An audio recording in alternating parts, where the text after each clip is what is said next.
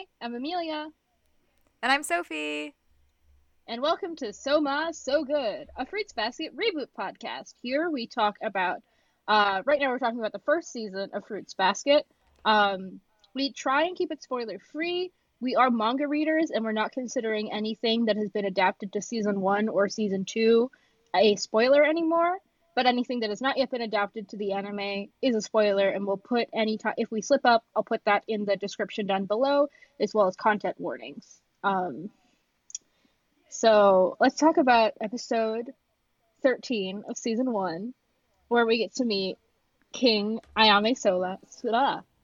Imagine pronouncing mispronouncing Soma after however many episodes of podcasting you say some fucked up version of Soma that doesn't sound anything like it, despite having read and watched this fucking show for like a decade. Anyway, Ayame Soma. That's the energy we need going into this episode about Ayame. Yeah. it's not even his first name. I just mispronounced his last name, which is everyone's fucking last name in this show. um, Ayame. Ayame. I fucking love this guy. Icon. He's just. He's so good. He's A, really fucking funny. And B, very interesting and multi layered, yeah. despite being like a spectacle. He's like a spectacle of a person. Um, yeah.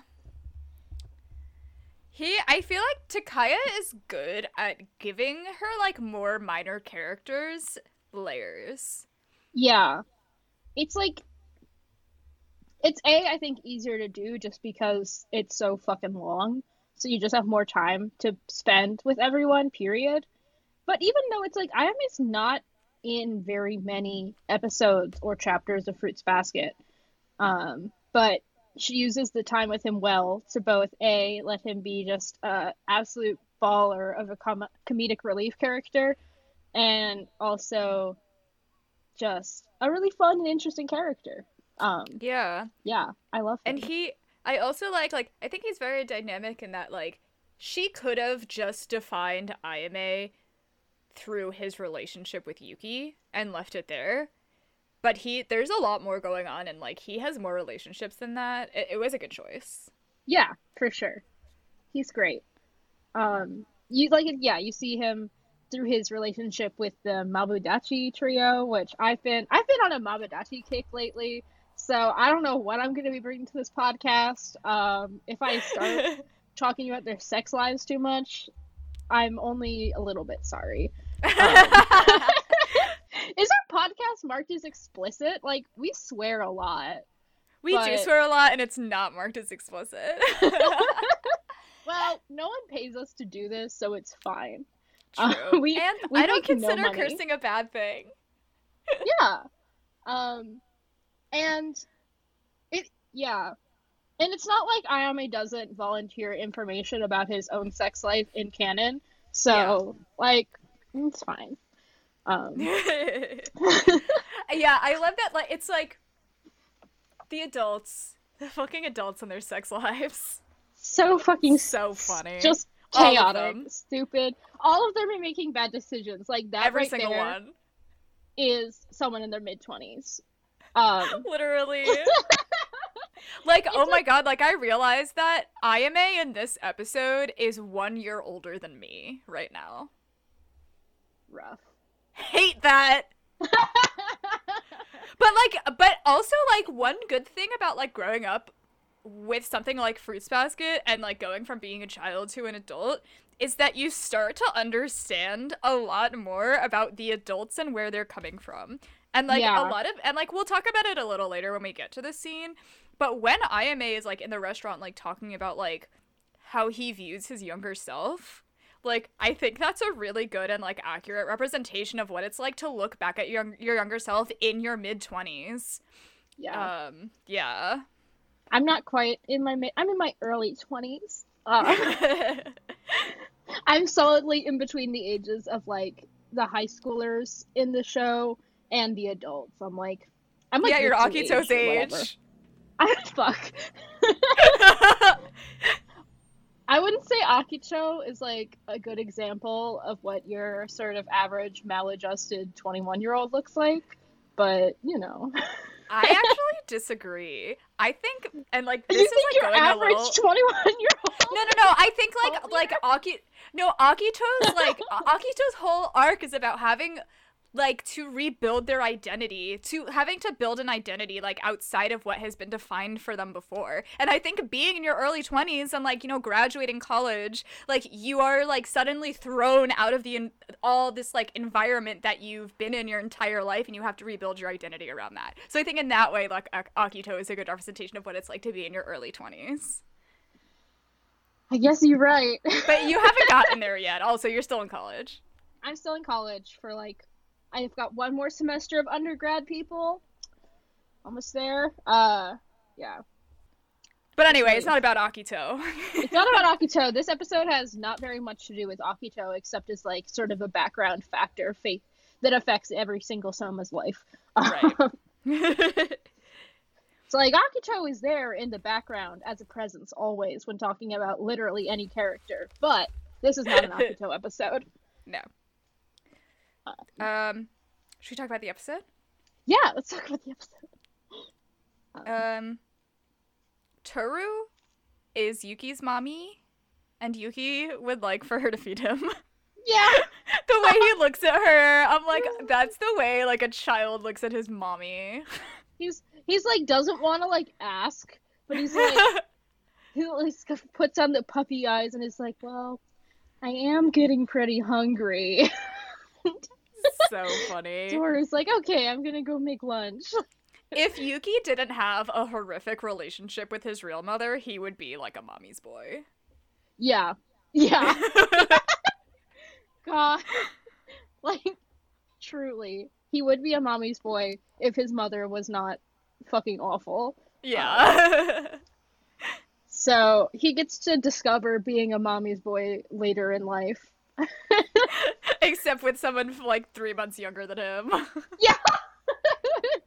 it sure is a dynamic. It's it's like it's interesting because I feel like that dynamic has so much potential to be extremely fucking cursed and it somehow escapes it. I'm like, you really I feel like 90% of the time you start projecting your mommy issues onto a person, it like is truly go- just poison for the relationship. Um but it like works for them, you know? yeah. It's surprisingly functional. It's the mommy issues dichotomy of Fruits Basket and Evangelion. Yeah. Like the mommy yeah. issues in Evangelion are so insanely like radioactive toxic. And just fuck up everyone's relationships with their peers. Um but no, in Fruits Basket, like yeah, like Yuki and Toru, like it's just very sweet. Like he just like loves her a lot, and it really just ends there. Like he just fucking Yeah. loves her. and it's like I think it helps that like he's definitely is like projecting a certain like he's obviously projecting some like mommy issues onto her and like really has like benefited so much from her like emotional support and her like looking out for him and taking care of him but it's also like not a relationship where he's like being taken care of and is like the one like he's also looking out for Toru. He's also it's like it's it's a reciprocal relationship. Like he's not like he's he's also being there for her. So it which makes it less fucking cursed. I also think that like with Yuki in particular, um, and like this is a very stark difference like when you compare it with something like because like Fruits Basket and Eva, like the mommy issues are both a big thing in both of them. But the difference between Yuki and Shinji is that I Yuki views woman and Toru as a person. And, Yeah. Shin- and and when it comes to like those really cursed like mommy issues, like what Shinji like has with his mommy issues with like Rei, um, is that like Shinji doesn't view women as people, and so he's like slotting her into this role as opposed to looking at her like a a human being who has her own interiority. Um, but Yuki can see that Toru is a person. He respects women. Um, like he understands that like she has her own shit going on. Um, and so that I think like really stops it from getting like really twisted. yeah he doesn't have a madonna whore complex Right. Um, which I think sometimes people like characters who have like mommy issues definitely like do, um, where it's like you're either someone I don't respect or you're someone I think of as mommy, and I also don't respect, but in a different way.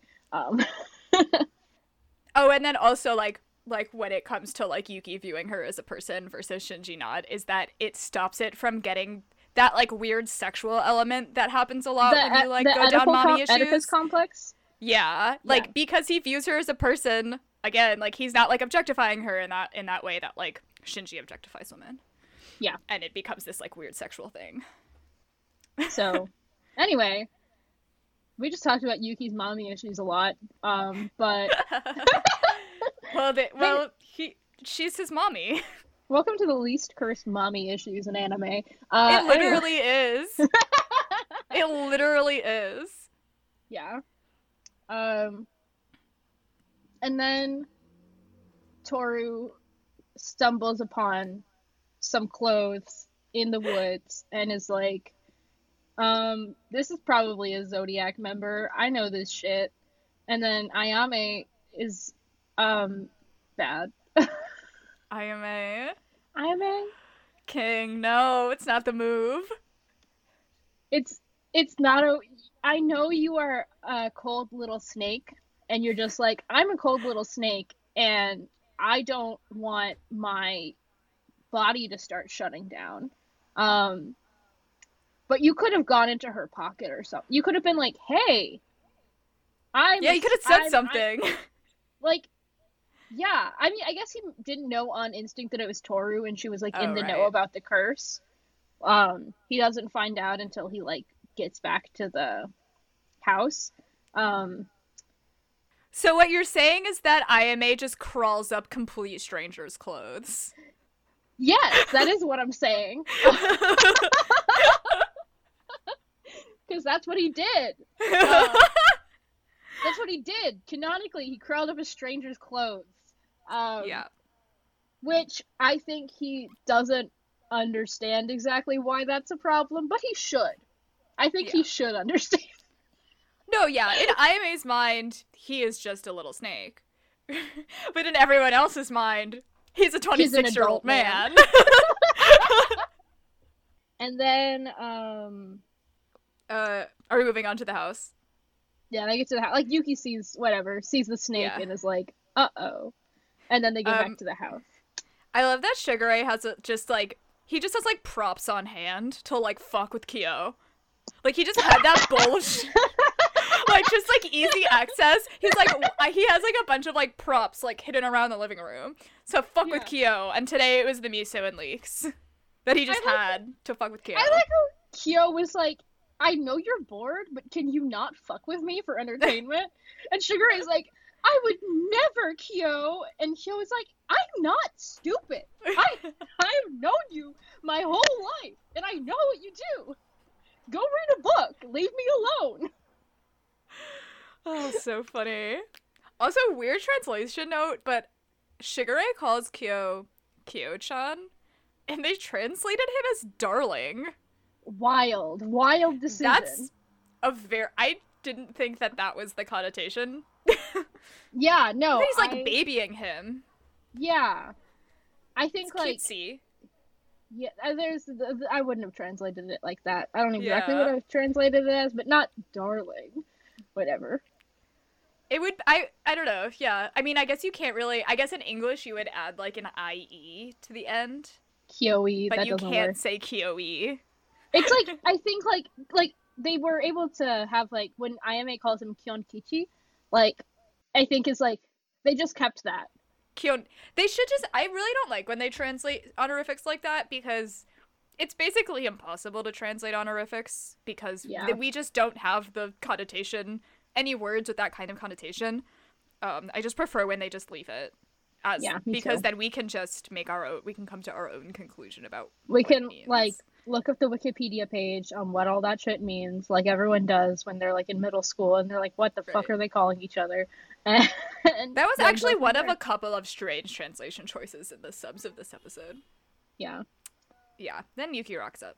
Then Yuki rocks up, uh, which is, you absolutely picked that up from me. I, I know, I so up. did. it's, it's funny when I can hear my own things that I start saying too much leak into the way my friends talk. Anyway, um, Yuki rocks up and with his iconic "Let's skin this thing and eat it." Definitely top 10 iconic Yuki moments. I love that. It's like, I so- not only do I want to murder my brother, I would like to consume him. like, That's how mad I am. And Shigure's like, "Oh, Aya's here." I like that he like he like takes off his glasses to like inspect, like it would be anything, like as if Yuki would just walk into the house holding a snake by the neck. How fucking how boss would that be if Yuki walked in with a random like actual snake and be like, "Let's eat this." I Ayame's like an albino snake, or, except he has like yellow eyes. But whatever. He's like not a. It's not a common snake coloration. I have no idea what fucking species he's supposed to be. He's Uh, magic. That's the species. Sometimes you are a biologist, and you're like, "What the fuck is that?" No, do- I thought there were little white little white snakes that hang out in gardens, like a corn snake. Those things are not white. Um, they're like yellow. They're like yellow and white. Um, yeah, they're yellow and white. That's the yellow eyes, white hair. okay. Sure. He's a corn Um, snake. Are corn snakes in Japan? Um. I don't fucking know. Anyway, uh, moving on from identifying the species of Ayame snake. Um. uh. Yeah, obviously it's fucking IMA. Like, who? What else? Why would Yuki otherwise bring a white snake into the house that he's holding by the neck in a rage? Um, Because also, here's my little head headcanon. is that Yuki is actually afraid of snakes. Because it's instinctual. Because he's a rat. true. and snakes eat rats and like rodents. Lots of things have an instinct to be afraid of snakes. Yeah, It's like why cats are sometimes afraid of cucumbers. exactly. It's just like an evolutionary thing. We see like a long snake looking thing and we're like, I don't like that. Uh, what happens next? Yeah.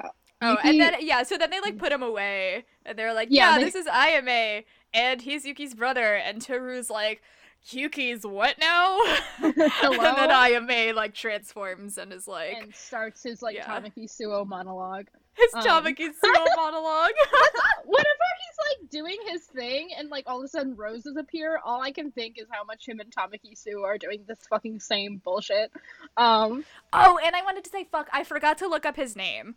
Uh, I don't know his name, but the guy who plays Ayame in Japanese also plays Reigen Arataka in Mob Psycho 100. how does it feel to be the funniest man in Japan? funniest man in Japan. Truly, like, and also like, I like both of them. Like, I'm very nostalgic for um his English voice actor. Can't remember his name either. Sorry. Um, I'm very nostalgic for his voice actor because he's like, I don't know, his lines in the OG are truly some of the most iconic in like early O's anime.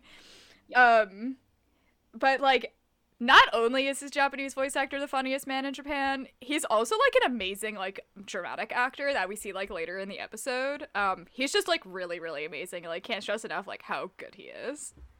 I'm very glad that he got this role. Yeah, he kills it. Um, thank you, King. I truly, you are the funniest man in Japan, and also just a fucking powerhouse. Good for you. Yeah. Um, Yeah. Um, I miss Mob Psycho. Anyway, yeah, hard same. Come back, Mob Psycho. Mob Psycho season three when. Um, Please. so he starts doing his Tamaki Suo monologue with the roses, and everyone is like, "Hello."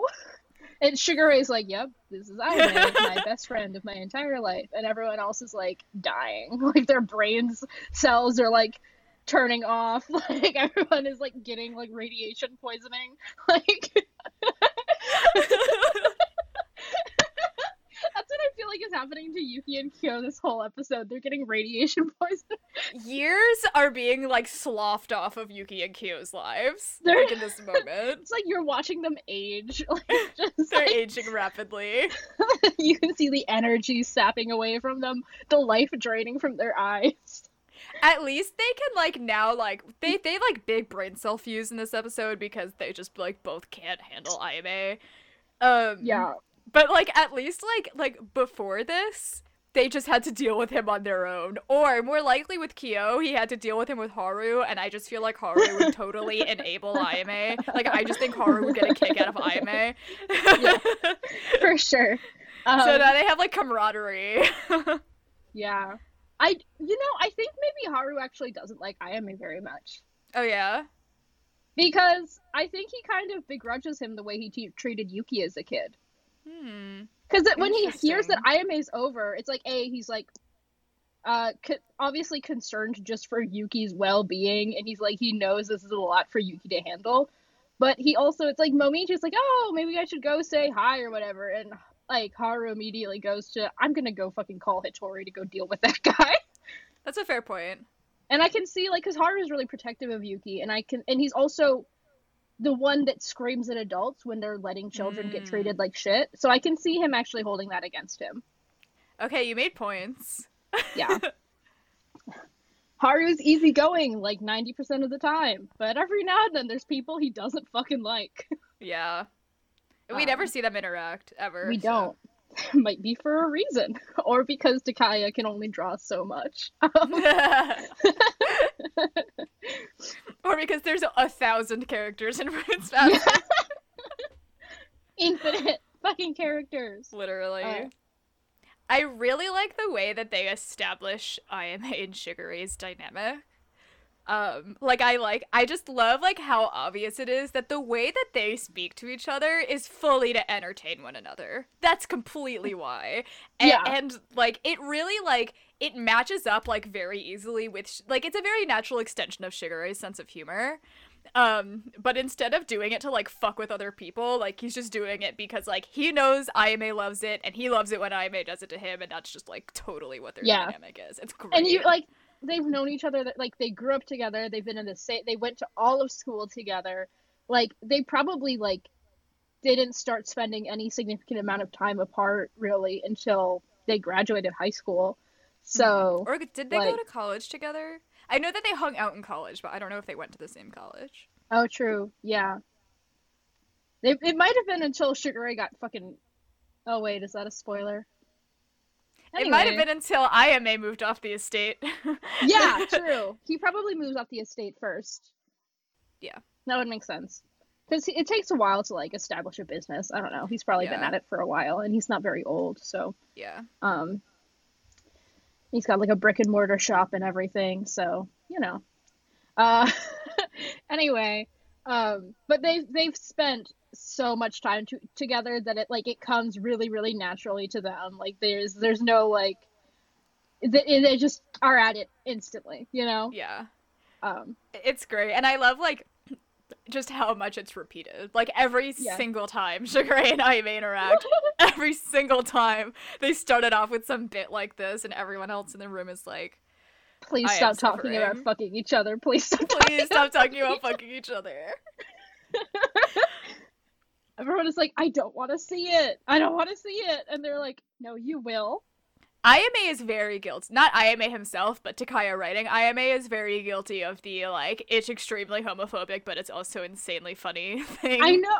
And fucking, why does manga do this to me? Where it's like being gay is a like it's it's homophobic because it thinks being gay is a joke, but then I, a gay person, also thinks the joke is really funny. So I'm just like, this is at my expense, but it's so funny.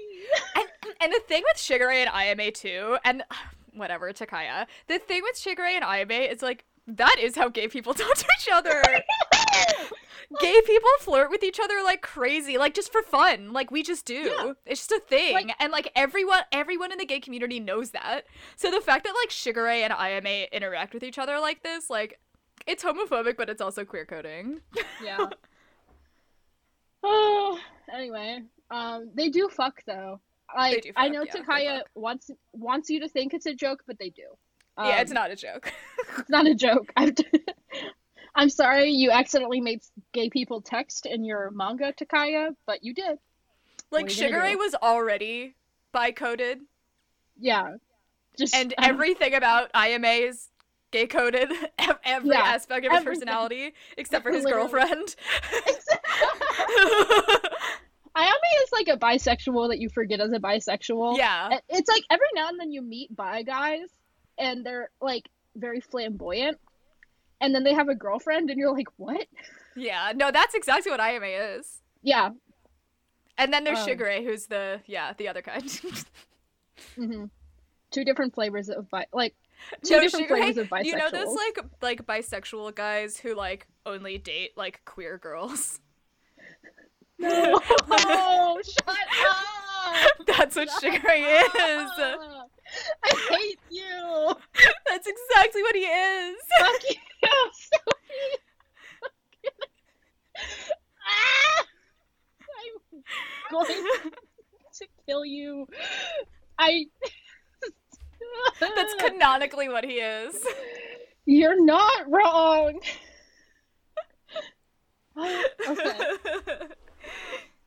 Yeah, is the straightest seeming one, but I think he's not straight anyway.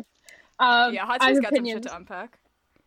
Uh, yeah, Uh, he definitely doesn't identify as like gay or he does like Hatori refuses to identify as anything but straight. yeah, but agree. um, and I don't think Shigure. I think Shigure is one of those people. I, I think actually, I think Ayame and Shigure are both people that are like, oh, I don't like labels.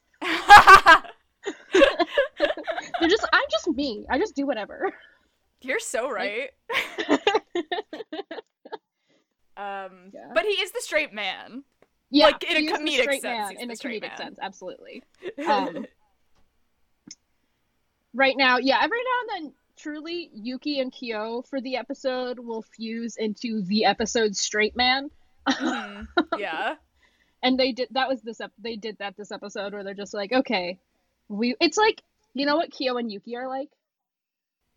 It's like I grew up with two childhood cats, right? And they fought constantly and did not get along until we got a dog, and then they started getting along because they had a common enemy. That's funny. But that's what they but that's what they are with like IMA and that's also how they are with like Haru sometimes. Haru and Momiji when they start Yeah. acting up, yeah, no, they they will join forces to be the reasonable one if they need to. Yeah. Yeah. Also, just often, or even if Shigure's like picking on, or like if Yeah. Shigure's making fun of them, often they'll both be like, "Shut the fuck up." Yeah. And then we have this like a breakneck conversation that IMA like kind of like he doesn't have it with Toru as much as he has it like at Toru. yeah. I it's a re- I think like that whole like thing like where he's like bring me lunch and they're like you're being an asshole and he's like oh I'm sorry bring it at your leisure. It's very uh I I, I just think that this whole opening scene really sets the stage for like who Ayame is as a person and how he's just this like he's well-meaning and like I think like he thinks he's being like really nice and friendly but he's just like so self-centered that it doesn't occur to him that like he's being offensive. He's like bulldozed everyone his entire life, and no one has been able to stop him except for one person. So, Yeah. and because he is, I think, a good natured guy, he doesn't understand a lot of the time when he's bulldozing people. So he just continues to steamroll everyone in an interaction with him ever. And the only people who can kind of deal with him are Hator- uh, Hatori, who can like make him do things, and Shigure, who can't make him do things but can match him for bullshit. Yeah. Um, and like Sh- Shigure mentions this at the end of the episode that Hatori is the only person that Ayame respects. But I that is like fully true. Like Ayame doesn't respect other people. He respects himself and he respects Hatori, and that's it. But that's where a lot of his problems stem from. Yeah, it, it really is. I like it. Like it makes sense how he got that way, but he really Yeah. doesn't like respect literally anyone except for himself and Hatori, and that's it. Yeah.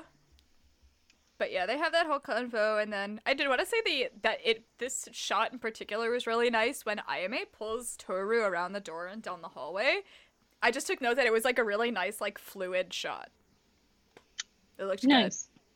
I had like very little, very few notes on the directions of this episode. Like it was, I didn't find a lot of like horrible crimes, nor did I find like anything particularly striking usually. So it was. I think I, I I agree with that. I did have one crime.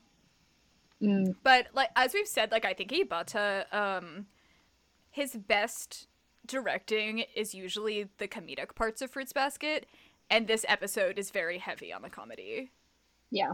And so I think it kind of lets like Ibata's style like kind of like take the backseat because Takaya really manages to like carry like her writing manages to carry it. Yeah, for sure.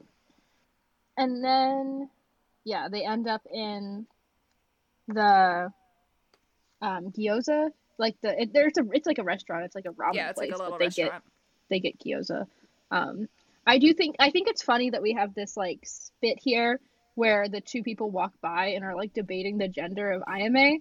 And I think it, it's it's like really funny that like this is something that both Ayame and Yuki have to deal with, and they both have such different attitudes about it.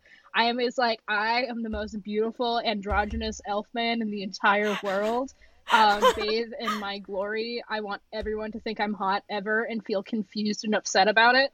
Um, and Yuki's like, please, I'm a boy. Please name a boy. Please stop calling me pretty. Please, my masculinity is so fragile. because Ayame doesn't have fragile masculinity. He doesn't. No. He's all. very comfortable in his gender, whatever his gender is. Whatever his gender is. His gender is bimbo. Oh my god. He's like the same gender as like Howl Moving Castle. Um, um, so true. Yeah, so they go to this restaurant. And then Ayame when is like convincing to- Toru's like, "Oh my god, like I left them at home without food, like they're babies and they're to die." And, and to- Ayame's like, "They're fine." Um he like he does this thing. It's it's interesting because like Ayame and Yuki, they both do this thing where they use their charm and their looks to influence people, but the way that they like look at themselves while they're doing it is very different. Like like you were saying, like Ayame is extremely confident. He um like doesn't take issue with the fact that like people like aren't sure if he's a man or a woman. Like he probably I think he's like an exhibitionist and he likes being looked at. Yeah. And so like I don't think that like Ayame views this kind of manipulation as like a bad thing at all and he like very fully leans into it whereas like Yuki really like it's something that Yuki dislikes about himself that he does to get people's approval. But it's the same like thing like they're they just like flirt and like flatter to get what they want. and they like they and they'll use it to like Yuki like changes the way he does it over time. Like in the beginning of Fruits Basket, he's using it just to like as basically like his one social capital because he doesn't have a lot of social skills. He's been extremely isolated as a child, and this is the only way he can really figure out how to get positive attention from his peers. Um, and also he'll use it with Toru in the beginning just to like if he's in a co- uncomfortable situation, he'll deflect with it like read like if she's focusing on something that he doesn't want to talk about yet, he'll catch her off guard and like redirect the situation using a bit of flirtation. And then later on he uses it just to kind of like joke around more so. Um because he's gotten more comfortable. He's he's formed more like genuine connections with people. It's less like he doesn't really have a goal in mind, I think, when he's doing it later on. He's just kind of having fun. Um, while Ayame never, he also, Ayame is also so, socially stunted to a certain degree, um, just in a different way. And, uh, he he will he's i think more like he knows he's like i can get people to do stuff. I can i can get away with stuff doing this. I can get people to do what i want with this. I can get out of whatever situation i want with like you know? Because that's i mean he anytime it's his like if he runs into literally any problem he come he found he uses the same solution which is just start bullshitting out his ass Yeah. with like a bunch of weird sparkles yeah. um Um, but yeah, no, you were saying that Yuki does do it to entertain himself, which Ayame, I realize that Ayame also does. yep Yeah. yeah they have weird similarities that yuki I like, yeah, I like the similarities. Like they're, um, like I, I like that they're not like personality wise, they're extremely different, but the way that they like go about things is like pretty similar. It works really well as like characters who are siblings where it's not like oh these characters are siblings so they're really similar or these characters are just like characters like it makes sense like the amount of similarities they have relative to the differences it feels very organic Yeah, for sure. so Yeah, and then they start like getting into it. then they get into it um where Ayame starts talking about like I do think it's you know it, one of his few moments of consideration where he's like I'm not going to tell you Yuki's like tragic backstory on his behalf like he's got enough every now and then he has a moment of he seems to be aware of other people's feelings um where he's like oh that's not mine to disclose but obviously Yuki and Akito have some issues um Did you, actually? So the way that I interpreted that was that he didn't know the details. Is that not how you? Do you think that he knows the details and he made the active choice not to tell Toru? Um, I think he. I mean, I don't think he knows all the details, but I I interpreted it as like, like all of the Zodiac members knew a decent amount of what was happening. Like Mhm. he didn't probably know every specific, but he knew Okay. enough that he I think would have to deliberately like keep some stuff. Like I think he was it was a deliberate choice to be like this is not mine to share. Okay. That's how I'm interpreting it. Um. Yeah, I think you're right. I think I was hung up on the word details because he says I can't tell you the details. Yeah, no, I think No, I I think you're probably right. Yeah. So I am talking about how he forgot that he had a brother. I really like the way this is written. And also as someone who has a younger sibling who I barely interact with and like to the point where like people in my life don't even know I have a brother because I straight up never mention him.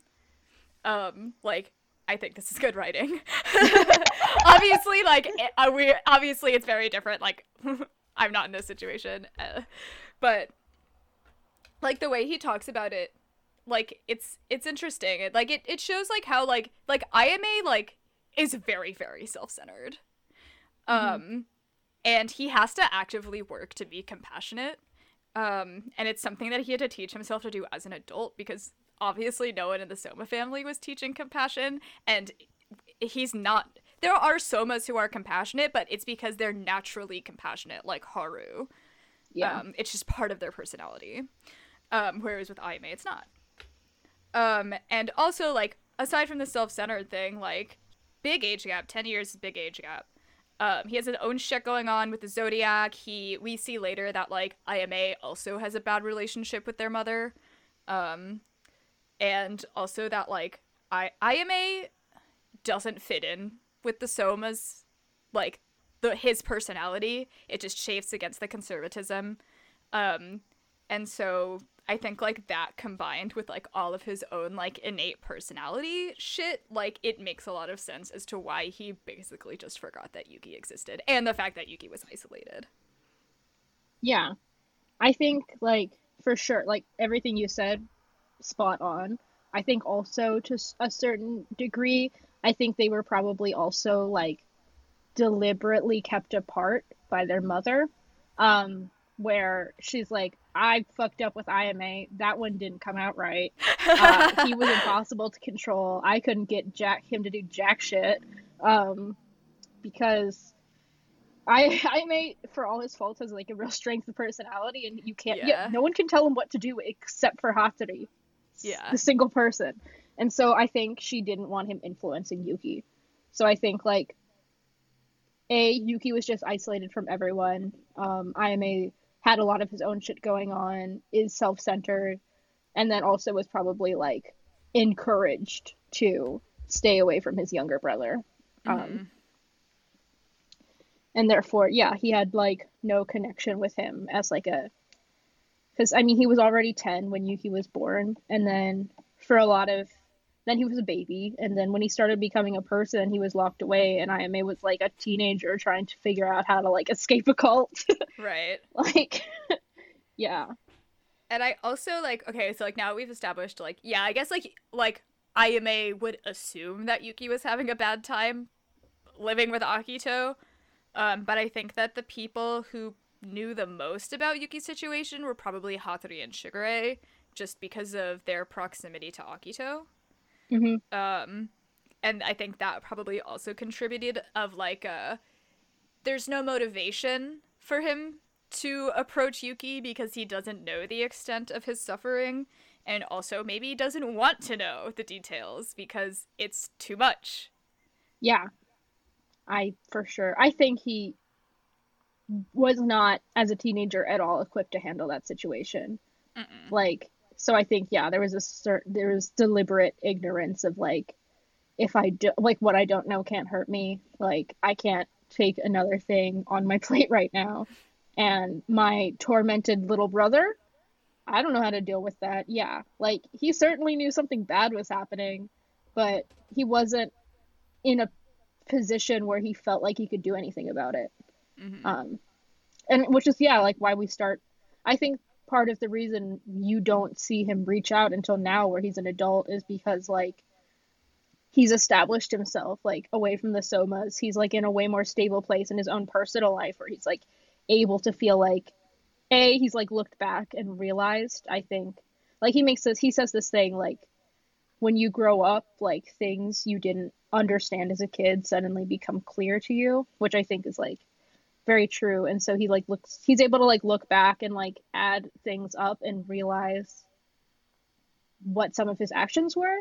Um and obviously he feels awful about it. Um and and also now he's in a place where he can like try and do something about it where he's not like trying to escape a cult and deal with his mother and all of this other bullshit. Um and also Yuki is in a more accessible position. Ayame doesn't have to individual like go get an Akito's face about it.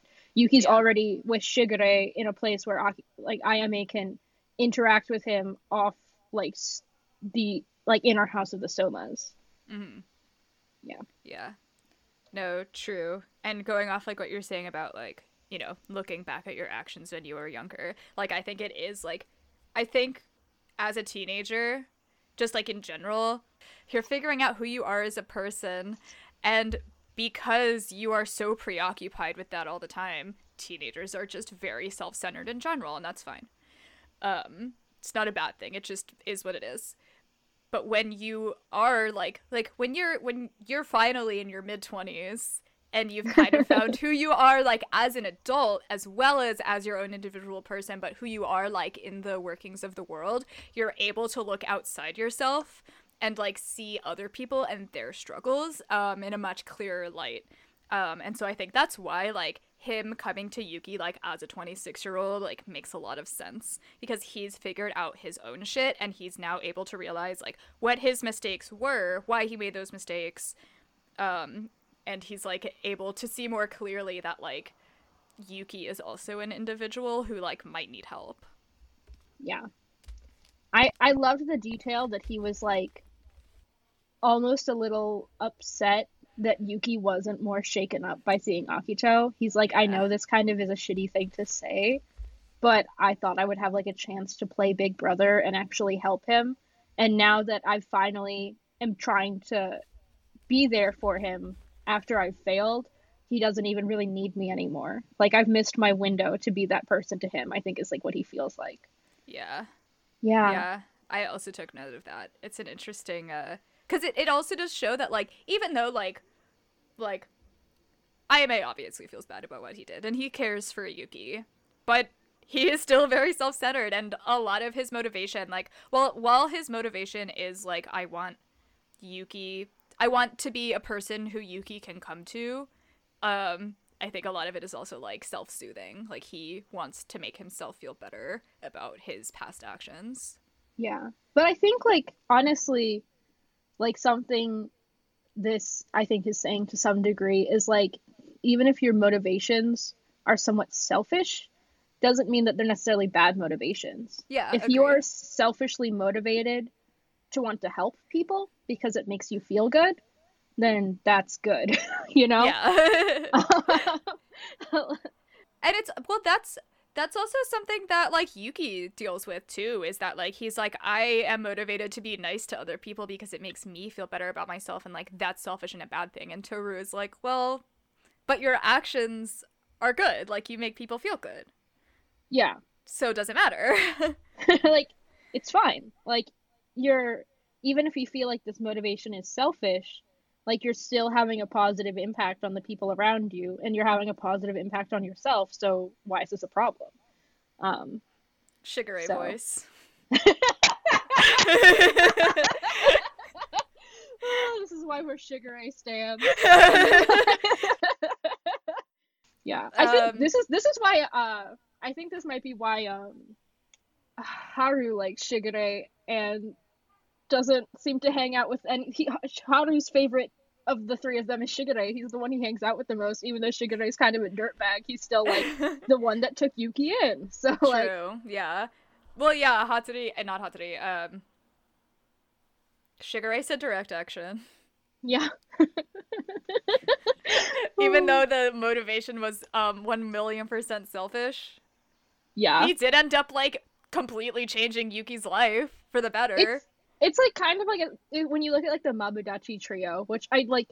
I've been thinking of them as a unit a lot re- recently, um, and I think that's like definitely coloring my analysis of this episode now that it's the whatever time I've seen it. um, is like they kind of form a spectrum of like selfish motivations and like good actions where like I think Shigure is comfortable with way more amorality than Ayame is, um, and more like aware of what he's doing, is more deliberately manipulative, is more whatever conniving, but is also like, well, I'm helping people.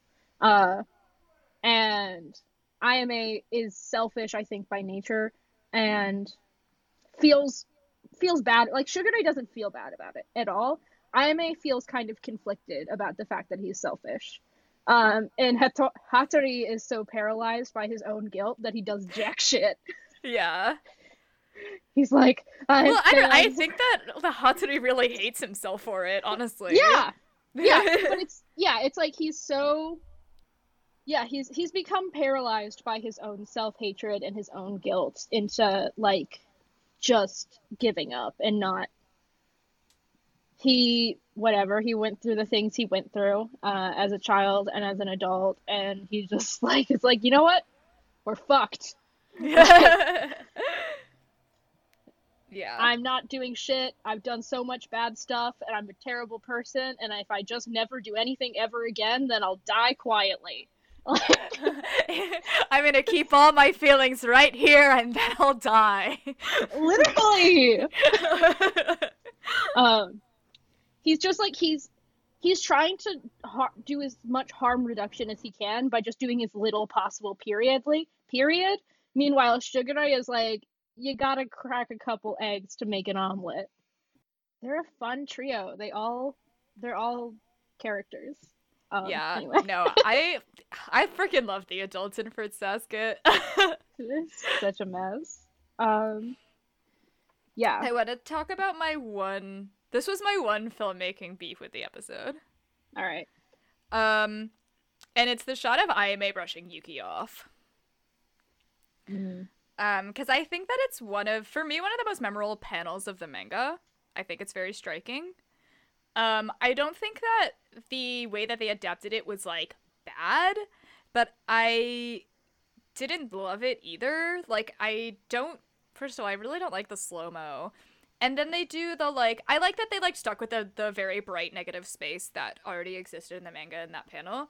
Um, but I wish it was like starker. I don't like, and this is like a problem that I have repeatedly is how fuzzy the the like harsh cold light that's backlighting is sometimes. Like I wish they would just go with like a starker, cleaner um backlight. Uh, Mhm. I just like think that it would like look better, and it and it would also be more like evocative of the manga. Yeah, the hazy quality kind of makes it gives it, I think, like a almost a dreamlike quality that is ill-fitting. Yeah, Um, because it's not dreamlike. That moment is like it's something that's seared into his memory as like something really painful and something he can't forget and can't let go of. So it shouldn't be fuzzy. It should be painful and sharp and clear. agree. It's, we're gonna take a long time breaking apart this little bit of the episode if you can't tell yet, this, listeners. this is very like deep Ayame character. Um, perhaps I want to let my ignorant younger self off the hook by repenting now. I think a lot of characters in Fruits Basket um, are very self-hating. Um, but I think that Ayame isn't. Ayame wants to forgive himself for what he did because what he did was out of ignorance. Um, and I just really appreciate that, like, he has this narrative around how people make mistakes when they're young. Um, and even though you can't undo what you did, you can try and make an active effort to, like, repair the things that you damaged. Um, and I like that Ayame, it's like, I'm not gonna hate myself for it because really hating yourself for, like, what you did as a teenager is pointless. You can't go back and change it. So he, like, it's, uh, it's better to move, fo- if you wanna move forward, to just let it go and make an active effort as an adult to fix it. Um, and I think that really he like as we were saying like Hatori fucking hates himself for the things that he did, and now he's just stuck. I, I like that she like included that narrative for one of the characters. Yeah, for sure. It's it's like it's like it's it's it's I think like one of the only ways like literally anyone on this earth whether or not you grew up in a crazy magic cult or not can like just like be a sane adult human being. Like you Yeah. just like have to learn to like make peace with the person you are and the person all the people you have been. Um so I think it's a good and useful storyline and I think it's a really like self-compassion is such a powerful tool and then we move into this like response Toru has, right? And it's it shows that like having this compassion for other versions of yourself I think can also easily transfer into being a more compassionate person in the people with other people in your life, you know? Like it Mhm. allows for more communicative relationships, uh a greater sense of empathy, an easier time meeting people halfway, right? Um, if you're able to like look back on the person you were and the information you had and what you were feeling at that time and be like, okay, I understand why I made these choices because of this, this, and this. And I just have to live with that and like understand that I was doing my best and doing what I felt like I had to at the time. Yeah. Agree. I love Um, I also like that story, the what you're talking about, the story that Toru tells. Um, I think it really shows that like the way that Toru views other people is fundamentally different from the way that the Somas view other people, in that Toru works entirely on empathy. All she does is put herself in other people's shoes and imagines what they need from their perspective, and it's just not the way that the Somas were taught to live, but it clearly was the way that Toru was taught as a child to view other people. Um, and I think it's one of the reasons that she manages to get all of the somas out of their shells so easily. Um, is because she's just so compassionate and empathetic, and she can like she really has a skill for putting herself in other people's shoes. Um, yeah. and I thought like this moment where she's kind of explaining this thought process really It- encapsulates that. Yeah. it like it makes total sense it's like a reflects it, it it's a really good response to it pairs well with i am what Ayame just said. It characterizes the way toru was raised really well the kind of mindset kyoko had when she was raising a child and how that translated really well into the person toru grew up in. Um and and it makes sense that like the somas who all grew up in like survival mode they were trying to figure out just like how to keep them their head above water and so they could only really think about themselves because if they just didn't have any any other like extra energy like extra room in their head to try like they were just like how do i get through this? is the environment like almost all the somas were raised in. And then also they were raised to hate each other and hate themselves and all of this other extra toxic bullshit to just like mix in. Um and like i think like honestly and i also think it's kind of like this is like sort of a spoiler it's not quite a spoiler but like i guess i'll just like say vaguely like kyoko had a hard upbringing um and it like but she grew up to be like a really loving and supportive mom who raised a really like loving and happy child who like Toru had some issue has some issues, continues to have some issues. Obviously is dealing with like recent grief. Um but the idea that like all of these Soma characters who had these like really rough lives are not doomed and they're not necessarily doomed to repeat the cycle because you see that like someone who grew up with like difficult things then raised a child who did not carry on the cycle that uh her mother might have. Yeah. Yeah. It's it's good. Um and I thought I thought it was interesting. This is kind of on a different point if you don't have anything you want to say in response to what I just said. Um that Ayame's like, "Oh, like that thank you. I forget exactly what he says, but he thanks her. And she's like, I know, wasn't my mother amazing? Um, and Ayame's like, I was talking about you, kid. uh, but I, I think that was like really interesting in that like Toru is this wonderful, loving, kind person, but I think she views that almost as less an intrinsic trait of herself and more something her mother has like given to her. And so she's like dispensing her mother's wisdom which is often somewhat wisdom of her own, but she's thinking of it as something that like her mother gave her that she's passing on. And I think in some ways it's like when you see the way Toru clings to her mother, like she carries this picture around, she brings the picture to the hot springs. I think she's very much like not coping with the fact that her mother is gone. And she's mm-hmm. trying to keep her alive in all of the ways she can by carrying around these mementos of her and like sharing what her mother said to other people by being like a conduit basically for her mother's thoughts and opinions. Um, I think in that way she's like kind of trying to keep Kyoko alive, um, both to herself and like she's like tr- she's trying to keep her mom in the world.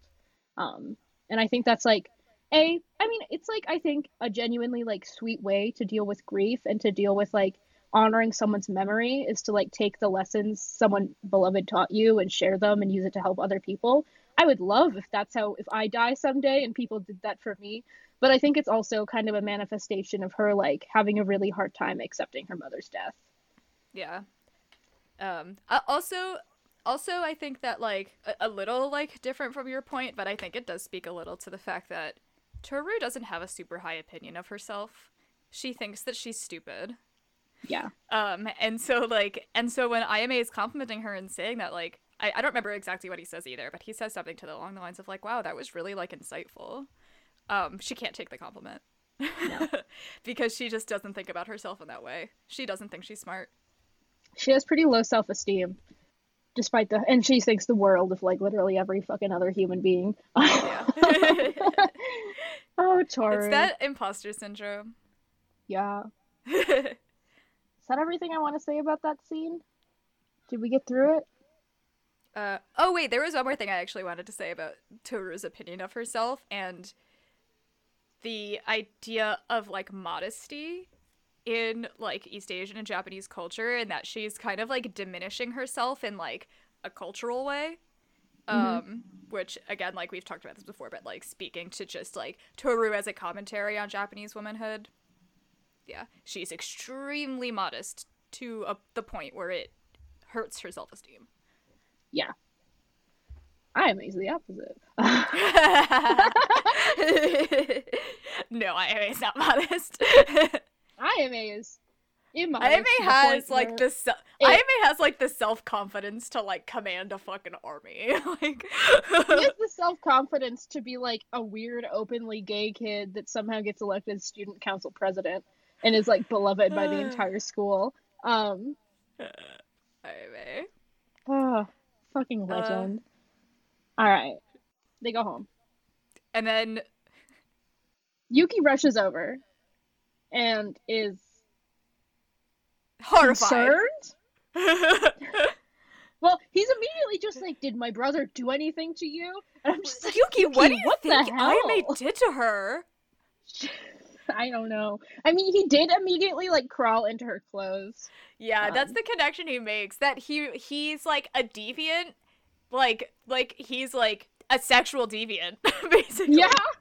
Like I really think that's what he thinks of Ayame, that he's like a sexual deviant, and so he's just gonna like that's so fucking homophobic, Yuki. Yuki's a homophobe. He's a gay homophobe. Oh, Yuki. Um, I yeah. was wondering what you thought of Toru asking Yuki this question. I mean, obviously, Ayame like puts her up to it. Do you think she just does it because Ayame put her up to it, and she's like, "Yeah, I think it'll help." I think I think partially is like a she's pretty suggestible as a person. Uh-huh. Um and B, I think there was probably an element of her own curiosity. Mm. Like, what is Yuki what is like okay, I hear I now know Ayame's perspective of this situation, Ayame's perspective of their relationship. But I think she's like she she she's as a character genuinely interested in everyone's lives. She wants to know other people's stories. So I think on some like a Ayame was probably like, hey, but and she's easily goes along with things, and I think also she was probably just like, let's see what Yuki has to say about this. Yeah, Yeah. I do like I like that they show us like Yuki's cuz like the way that like Yuki has been reacting to Ayame is obviously like he's being very reactive because Yeah. Is right in front of him and he's kind of antagonizing him. Um, but I'd like that we get Yuki's mo- calmer, more like intelligent answer of just like I just don't know how to deal with him. yeah. I thought it was interesting. I forgot to make a note of this earlier in the episode where we were talking about this part, but like when Ayame is like whatever, bossing around Toru and being like a dickhead, um, Yuki perceives this as like Ayame is consciously making fun of Toru. Mm. Um, and he's he's viewing Ayame as a lot more, I think, deliberately mean spirited, and uh, like just like yeah, mean spirited and actively like saying nasty things because that's what he's used to. He's used to when people are being a bitch to him. It's like Akito or Shigure or like. So I think he's like doesn't know how to deal with IMA who is just like a fucking bulldozer of a person. Um, Yeah.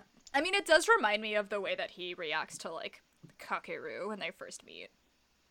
Yeah. And I think that's like partially a like there's difference in personalities and also partially like Yuki is not used to dealing with people who are not like good at controlling their words because mm-hmm. he's so tightly controls his and is used to people who are very like deliberate about the way they speak and present themselves to others. So i think he doesn't have like an easy time understanding people who have like a just kind of have a hard time inhibiting themselves in what they say And also, one more thing is that like the way that like like we obviously like when we the audience see Yuki, he's interacting with people that he knows. But for the most part, like when Yuki has like interactions with everyone else in the school, I would say that Yuki is probably the one in control of the conversation because people just like bow at Yuki's fucking feet. They're like everyone's obsessed with him because he like does he's like good at the like manipulation thing. And so like with Ayame, Ayame as we said like cannot be controlled. And it was it's kind of the same with like Kakeru in that like he just doesn't know how to control the conversation with Kakeru. yeah Um so I think it it kind of like diminishes his self-esteem. it like it, it, it like it just like throws him off his rhythm he doesn't like know how to handle that he's because he's he's a like he's or not a but um he's got pretty limited social skills and when he is taken off script or just taken out of dynamics he's like comfortable with dealing it puts him it, he just becomes disoriented and upset Yeah. Yeah, it's like a fish out of water. yeah oh yuki Uh, yeah I thought the effect of ima's like it's like a voice of God. I like the booming voice of God where he's like Oh, that's so funny. And I like that Kyo is just there. Yeah, I was like oh, Kyo my just has to like witness these things and he's like going to get a glass of water. Kyo's trying so hard to live his life this episode I know. Every it's like every time IMA is over, that's what it's like. Kyo is just minding his own business, and IMA is like, "Oh, Kyo's around. Hi, Kyo." Kyo's like, "Please, don't look at me. I don't see you. You don't see me. Please." Um yeah, love Kyo waking up at five in the morning. Kyo, you fucking weirdo. That's how I know he goes to bed at eight thirty PM. Literally, like first one in the bath, goes to sleep, falls asleep like a rock, walks up Uh, at yeah. 5 a.m. to do calisthenics or whatever the fuck. Kyo doing his Uh, morning calisthenics while Toru cooks breakfast and Yuki is just completely dead to the world. No, Yuki wakes up like like uh like by the time Yuki gets downstairs, Toru's putting the plates on the table. Yeah. Toru and Yuki are Kyo and Toru are both morning people. Well, Toru just doesn't fucking sleep. Um,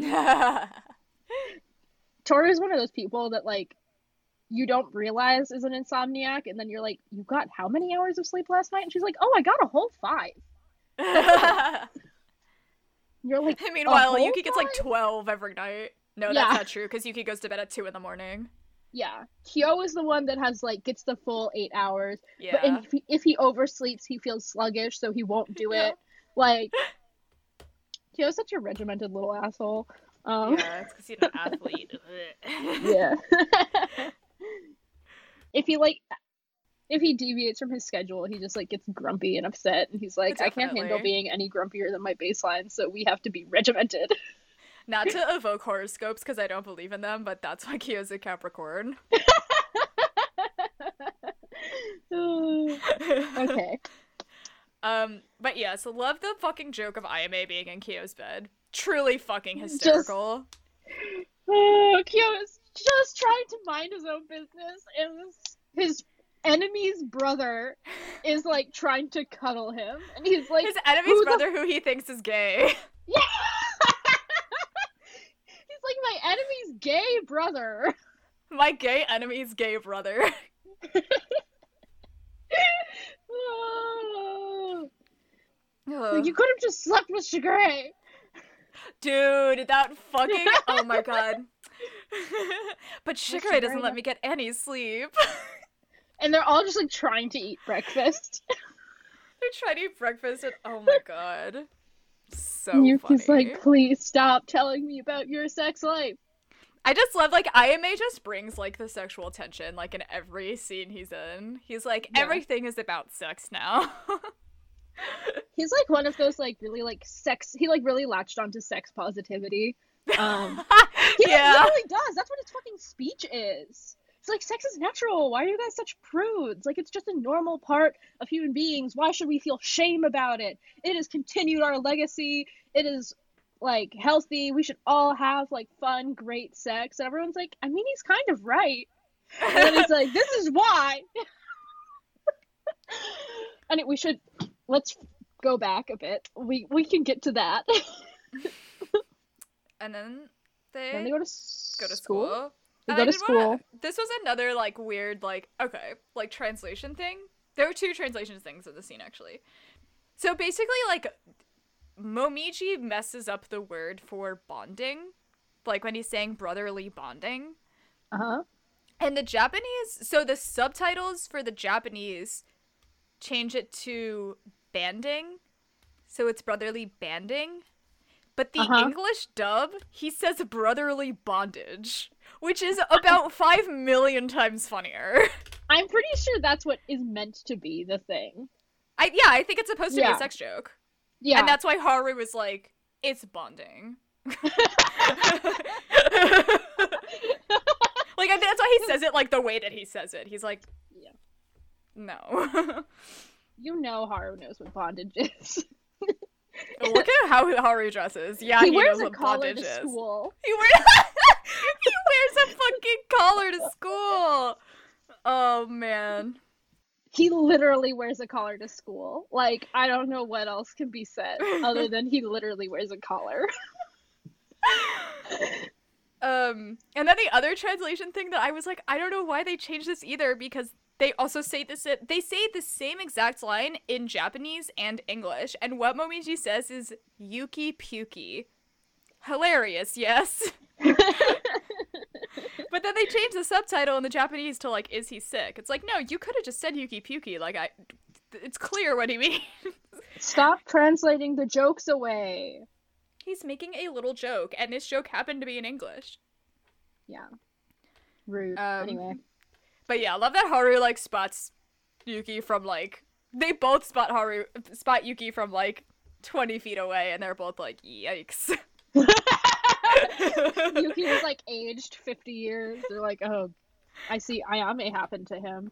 Um, I don't have anything else to say about the school scene. Then they go back home. Yeah.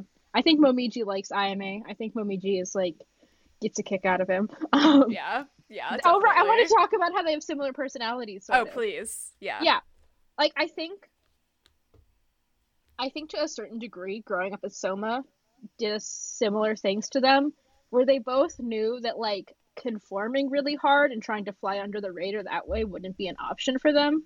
So they instead went in the other direction and just like basically they're annoying on purpose to be to protect themselves. Like it's literally like if they are hard to deal with then they people will try to deal with them less and they'll be left alone. Like I think that like to a certain degree, like IMA is just IMA to it. Like I think that nature and nurture to a certain extent, there's no way he wasn't going to be the way he was.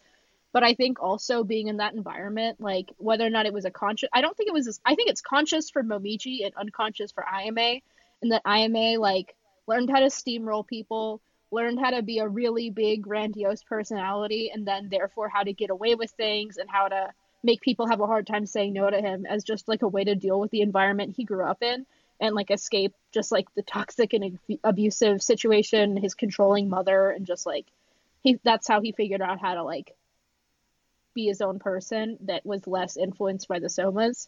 And Momiji does a similar thing with his whole like baby act where he knows people will take him less seriously and he knows he'll be left to his own devices more often if everyone thinks he's like an annoying kid. But I think Momiji is like conscious of doing it and IMA I think it's like something that he just kind of like was conditioned into doing unconsciously. Mm-hmm. Yeah, I agree completely. I also think, and I'm not saying that IMA is dumb, because I don't think that IMA is dumb. I think IMA is very smart. I think that Momiji is one of the most intelligent um, Zodiac members, like next to like Shigure. Um, and I think that that like contributes to it, to the like Yeah. conscious versus unconscious thing. For sure. Yeah. And like Momiji also just like had it worse. Um Yeah, Then- definitely. like IMA obviously probably had a pretty bad time being like Considering uh, his mother. considering who his mother is and just what we know about the Sohmas, but we like Momiji just had it really bad Yeah. and had to figure out how to deal with that really young. Um, Yeah, so- yeah. There's definitely like no comparing. Like what happened, what went down with Momiji's parents is Yeah. one of stands out as one of the worst. It's just batshit. Um, yeah. I'm excited for that episode. It happens. Yeah, Usually, you get the tragic backstory of an, a character the episode they're introduced, but Momiji they hold off, which is I think Which I, fun. I like And it- that. Yeah. yeah, yeah, I like it. It like a breaks it up, and I think it makes it hit harder. And then they go home. And now we have some Some some real so stuff. like IMA's most iconic lines. Just. I love this scene. I love I love the little teen photos of them. I think they're so They're cute. so cute. The little teen Mabudachi trio. Um, they did a good job. Um, they, both the reboot and the manga does a good job of the like teenage version of the three of them. They they look Yeah. teenaged. They look like themselves but teenaged. It's cute. Yeah, and I like that like Ayame and Sugar Shigure both look smug, and they're like, "Yeah, we know that we're the hottest boys at the school," and Hatori is just like standing there exhausted. Hatori, you could just see like the like I hate my life energy exuding off Yeah. of him in that photo. like, why are these my friends? it's like these are my two best friends in the entire world. I'm in hell. Uh, poor yeah, and doesn't Kyo say that poor Hatori basically about that situation? I think s- I think like so. exactly. He's just like, "Oh Jesus." He, Hatori really got stuck with you two. So the first flashback is the but this scene, this whole both of those flashbacks are something I think of when I think of Fruits Basket. But the Lulubara thing, I was like cry. It doesn't matter how many times I see this fucking episode, I cry laughing every time that happens. so funny. It's like, a this is one of the funniest jokes. Like he's just like talking directly out of his ass, full hesitation or without any hesitation, fully confident. I I truly believe this is not something he prepped. This is something he No. is like making up on the fly and speaking it with like a full weighted authority. Just complete nonsense. This is what we were saying before we started recording is that American IMA is a drama kid. Yeah. And this scene is why. He's so funny. It's so IMA would kill at an improv club. he would be so good at improv. Yeah, he would be so I good at improv. watching improv, but I would watch him. Um, I just yeah. My note is where does IMA even come up with this shit?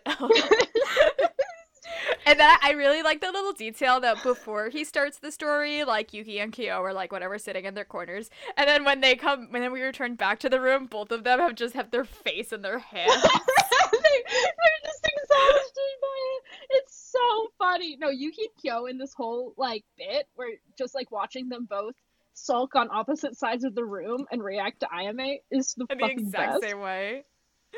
It's so Um, funny. Oh, Also, I love Toru's "You're royalty," and they're just like, "Oh my god." he was clearly lying.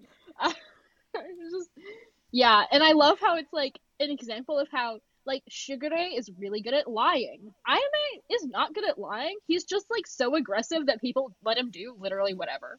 He just steamrolls people. yeah, because like what he's saying, like it doesn't make any sense. What he's saying, it makes He's no fucking functional sense. just hitting you with a baseball bat until you Yeah. say, "Yeah, sure, you can keep your hair long."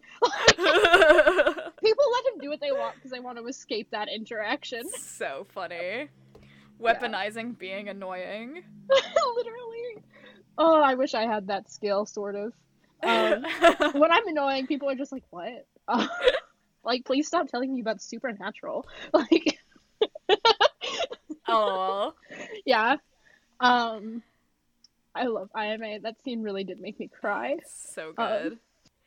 Um, and then I wanted to mention Yuki finally being curious about IMA is because um IMA finally he finally found out something about IMA that he respects, which is that he was student council president. Like, Nothing oh. IMA has ever said before or anything he's learned about IMA he's respected, but now that he learned that he was the student council president, Yuki's like that is respectable. like, what? They let you do that? Why? they let you Like, do that. It's like, what?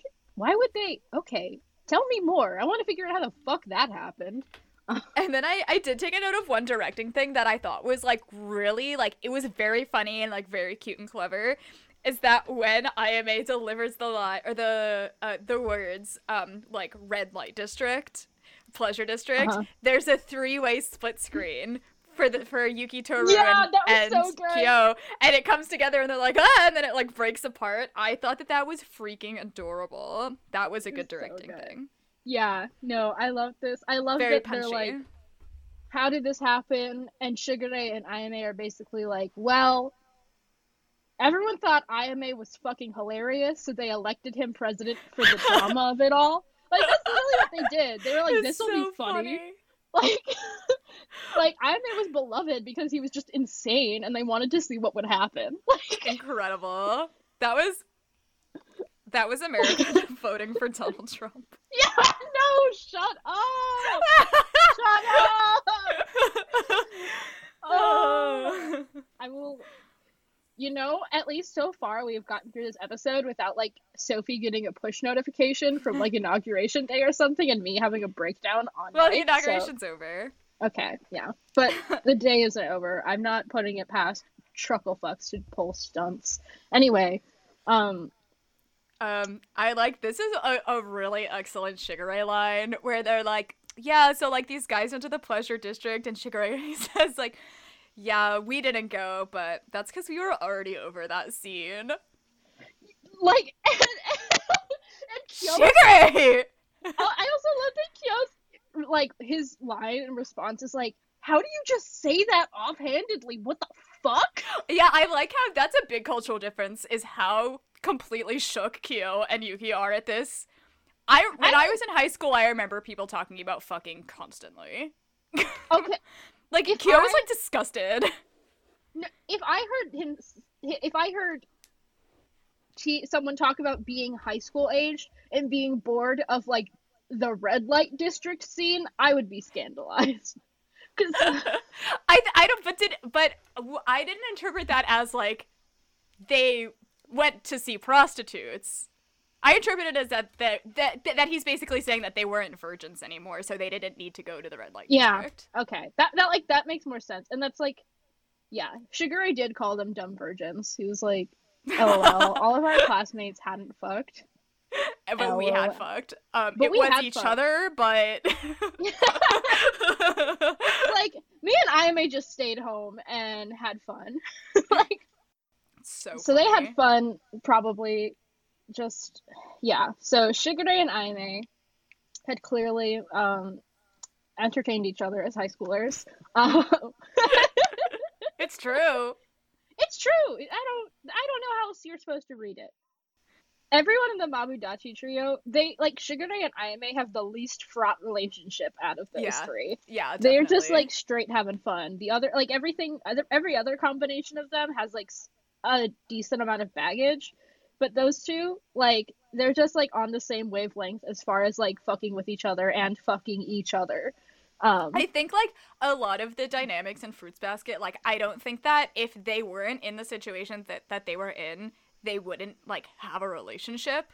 I'm thinking like Yuki and Haru probably would never have become friends if they weren't in the situation that they were in. And like Shigure and Hatsuri. But like Shigure and Ayame, I think even if they didn't know each other, like they weren't related or anything, I think they would still be friends. they would just get they just get along. They have very Yeah. compatible personalities. So shall we Um. talk about the flashback? I this scene fucking it's the it just it's so much. It haunts me so much. And yeah, as I was saying before, I'm is giving his like sex positivity speech, right? He's like sex is natural. Everyone ex- like should everyone experiences sexual attraction. It's not a shameful thing. Why should we hate ourselves for our natural impulses? Yada yada. And everyone's like, I mean, he's not wrong. Um, but I just love his audience right now is school staff, teachers, and I'm pretty sure the parents of the people whose the parents, yeah. who had gotten in trouble. And like so he's just like giving this whole insane sex positivity speech while Hatori's sitting there dead eyed waiting for it to go wrong. And I love like that there's like an interjection from like one of the staff members and he's like, "So he was just pretending to be an idiot." Yeah. Yeah, I, guess he's making points. Like, is do, is he not an idiot? And then, of course, IMA is like, so naturally, if you have, if the students here have pent up sexual frustrations, they may direct it at me. And it's not dangerous because we're both boys, dude. Ayame solved homophobia while also being a part of one of the most homophobic jokes in Fruits Basket. it's like, don't worry. Um, yeah. He's so fucking and and then yeah, uh, everyone immediately screaming, and he's like, "You might wonder what what my sexual preferences are," yelling at the top of his lungs to the school, to all of his teachers. I am a bottom. just, just bottom. I love him. He's I so love him. fucking insane. I, He's I know like like like the the Haru bringing that guy into the bathroom and showing him his pubes is my favorite joke in Fruits Basket. This is a very close second. yeah, it's just. I love that it demonstrates that Takaya knows what a bottom is. Takaya Oh. knows what gay people are. Takaya, why did you write for? I love that Ayame already knows that about himself. He's he, you know, him and Shigure had already figured it out. Like they weren't like they weren't scandalized by it. It was not new to them. It wasn't Yeah. anything exciting. So Yeah, Hatori Oh. didn't um, even care. Hatori's sitting there still dead-eyed, like waiting for the thing to settle down enough that anyone can hear him speak. Um, and then Ayame's like, and that's, dear brother, is how I solved the whole situation. They're all like, you what? And then Shigure's like, it's because Hatsuri smoothed things over afterwards, but like, yeah. I love. We were talking about this. I don't remember what episode, but we had brought it up before that sometimes Yuki gets so angry that he sp- starts to sparkle. Uh, Yeah, this was yeah, one yeah, of them, and he starts sparkling. He's like, "Get out of my house! Yeah. Leave! Get Yeah. out!" Right now. and I like that it like just that exchange continues in the background while other people Yeah. are having a conversation. Yuki just continuing to sparkle menacingly at Ima and make try and make him leave. And then Hatori arrives. Hatori arrives. Yuki's knight in shining armor. Um, Literally. He's like, "Yo, Haru called and said that you were causing a ruckus. I'm dragging your ass home." and I just love the instant he's like, all right, we're leaving. And Ayame's like, okay, bye bye. Yeah, just like teleports to the other outside of the door, like just whips away, no hesitation, no like puts up zero of a resistance, just instantly trots right off. And I like how like everyone like reels from that and is like, "What? Just how? How did he do that? How did he make him do anything? What hap? How does he have powers?" Um, and Shigure is like, Ah, Hatori's the only one that Ayame ever listens to, literally ever. but he sure do listen to Hatori. he does. He just fucking loves Hatori. He loves Hatori so much. And he and like we said, like Hatori is literally the only person other than himself that he respects. yeah, yeah, and he's just like, well, if Hatori's telling me to leave, then I should I leave. I He's should right. leave. I trust Hatori's opinion. Hatori's never done me wrong.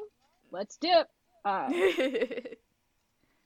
and then they walk down the hill together. Mhm. um and kind of have a conversation is it like cutting back and forth to also like shigure kind of explaining hatori and IMA's dynamic to the kids okay No, he ex- I- he no. They had the conversation first where he's like, yeah, like, um, Ayame just really respects Hatori, and so he he's the only one he listens to. And Kyo is like, seriously, and is like, yeah, and then it cuts to the conversation. Yeah. Um, with Hatori and Um, Ayame. and shigure mentions like you know hatori is someone ayame really admires and he has like qualities that ayame wishes he has but doesn't and yuki's like interesting Yeah. and then it cuts to the conversation on the hill Yeah. um, where Hatori is like hey dipshit. Don't stop being an asshole. And i am just like i know. But you know how it is. I just like i forget exactly like i'm forgetting the actual contents of this conversation. They're saying Uh, like like Hatori is like, you like Yuki is a kid. yeah. You need to give him time, and Ayame is and Ayame is like, you always know what to say, which yeah, I think that's really like insightful that like Hat Ayame isn't showing that he's like having anxiety over his relationship with Yuki and that like his like basically like not, I don't have like a better term for it, but his advances aren't being received the way that he wants them to. And like I think it is very reassuring that Hatori, whose opinion he very much respects, is like he just needs time, like he's a kid and he has damage. Yeah, it's like Hatori is one of the people that like most people have a hard time seeing past like all of IMA's constant performance of himself to like the actual sort of emotions behind what's happening. Uh just because IMA is such like an extreme presence. And so Hatori is one of the few people that's been with him long enough, grown up, can like see what's going on in his head and is able to say the right thing at the right time, which is part of why Ayame loves him so much. Um, It is a it, it's a different um view of Hatori than we usually see. Like I I don't think we ever see Hatori really offering up like emotional support to people. no, Um, it really like does define like what they're like we I the only other time we ever see them together is during when they go out to the actual lake house and not the beach house but the actual lake house. Um but the tables are kind of turned in that one cuz IMA is comforting Hatori. Um but it is uh uh interesting that like their relationship is one of um like mutual emotional support. Actually reminds me a little of Haru and Yuki. yeah, honestly, and like Hatori doesn't have many emotion like that kind of relationship. I think with like anyone but IMA, Like He's got a close relationship with Shigure, but it's so like It- weird and The fraught. relation, yeah, the relationship he has with Shigure is not one of emotional support. No, I wouldn't say that. It's like it's absolutely not. It's kind of like they're a little bit like checks and balances for each other. They're they have a very sort of yin and yang dynamic, um, where they foil each other really well, and they kind of like, like I think to some extent like Shigure will go to Hatori to kind of like check in on like what he's doing, like not necessarily that like obviously Shigure is not afraid of breaking a few eggs to make an omelet, but sometimes he's like wants to kind of hear it. Like sometimes he kind of wants to be chewed out, I think. Like and he goes to Hatori for that, where Hatori is like, "You're being a dick. I'm not gonna." But he, and so he's able to go get that reprimand without, while also knowing that Hatori is not gonna stop him. So yeah, Mhm. it's weird. And Yeah. then Shigure is the one doing everything that Hatori is too afraid to do himself. You know, Yeah, it's kind of reciprocal in a weird, bad way. yeah. Um, It uh yeah. Ayame it is interesting in that like his dynamic with with Shigure and Ayame, while obviously he is very close with them and I'm sure they all know literally everything about one another. Um that out of the three of them, Ayame is the most normal and well adjusted, and you can tell that like like it's reflected in his relationships with Ayame with um Shigure and Hatori. yeah, he's the one that's able to like actually have an emotional, or like he has an emotional collect- connection with Hatori. Maybe the only emotional connection currently in Hatori's life, and then he has you know a, like a more fun, way less fraught relationship with Shigure that I think is like less close, but Mhm. you know, it's still like they've known each other forever. They like each other a lot. And then also Ayame's the only one that like is out in the world, like Right. forming relationships with other people, running his own business. Like he's like he was the one that got out while Shigure and Hatori very much just entrenched themselves deeper for different reasons. Shigure because he wanted to, and Hatori because he saw no escape. Right. I like the uh so we go back to like Yuki and Toru are like I like that they do dishes together and have their little heart It's to cute. hearts. Um Oh, this was actually one filmmaking nitpick that like Ibata is just like, it's so obvious I'm pushing your face into it because I have to make it as obvious as possible. But Yuki says, um he's talking about Ayame. He can get over himself and be friendly to someone who has what he doesn't. Like very obviously talking about his relationship with Kyo. And I think that like him acknowledging that like this early on um does show like why Yuki starts letting his shit with Kyo go before Kyo does. Um that like Yuki sees it modeled for him um in someone who is more similar to him than he would like to admit. Um Yeah. And then of course Toru turns around and looks directly at Kyo just in case we didn't make the connection. Yeah, yeah. Yeah. I. It was. It yeah. It was heavy-handed. I sometimes it's like sometimes moments like that I can forgive a wee bit because Fruits Basket I think is aimed at a younger audience than we are. Yeah. So like whatever. I'll I'll swallow that pill. Otherwise I like because it's like I think it's like a good way to investigate that like for Yuki to like start to investigate that relationship like just from like the actual standpoint of the content of that conversation. So yeah, Mhm. it's fine. We'll we'll let it slide. let it Not, slide. not that we can actually do anything about any of this. We'll let it slide, but it's already out there. It's been up forever. We have no say in it. I think maybe like 30 people listen to this podcast. Like way more people than I thought would.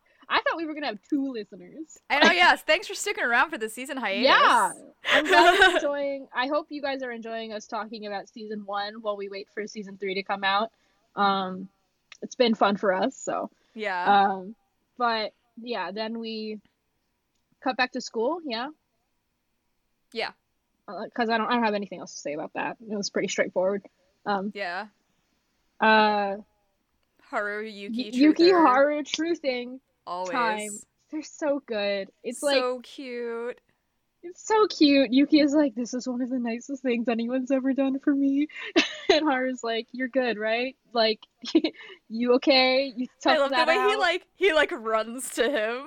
Yeah, they're so cute. They just love each other. They look out for each other. They're just good. Yeah.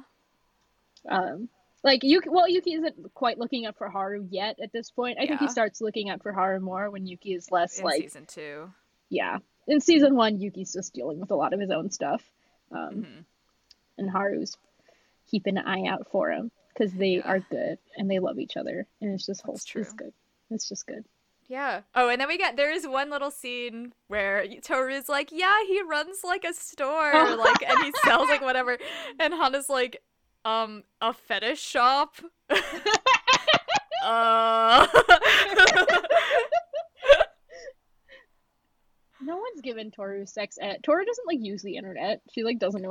No, Toru doesn't know how to use the internet. yeah.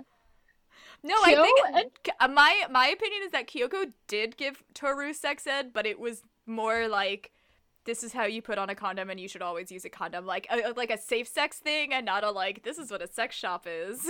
Yeah, yeah. I think that's what most sex ed is. Yeah, basically Toru doesn't use the internet and is just weirdly naive for someone that age. yeah, But truly, I feel like Kyo and Toru are both Luddites that like don't use social media or the internet or anything. And it's like they just like don't know shit. No, what they don't know any memes. Any meme goes o- directly over Kyo and Toru's head. Kyo seems to know more about sex than Toru does. Mhm. Um, because he has the same like reactions that Yuki does, while Toru's like, "What?" yeah. Um, but Kyo also just has the personality of someone who doesn't use social media. totally, totally. Yeah.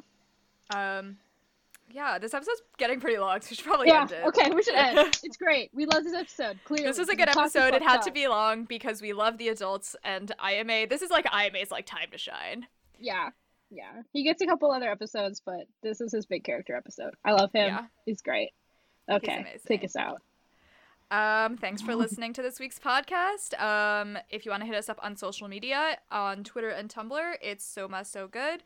Um, thanks for listening, and we'll see you next week.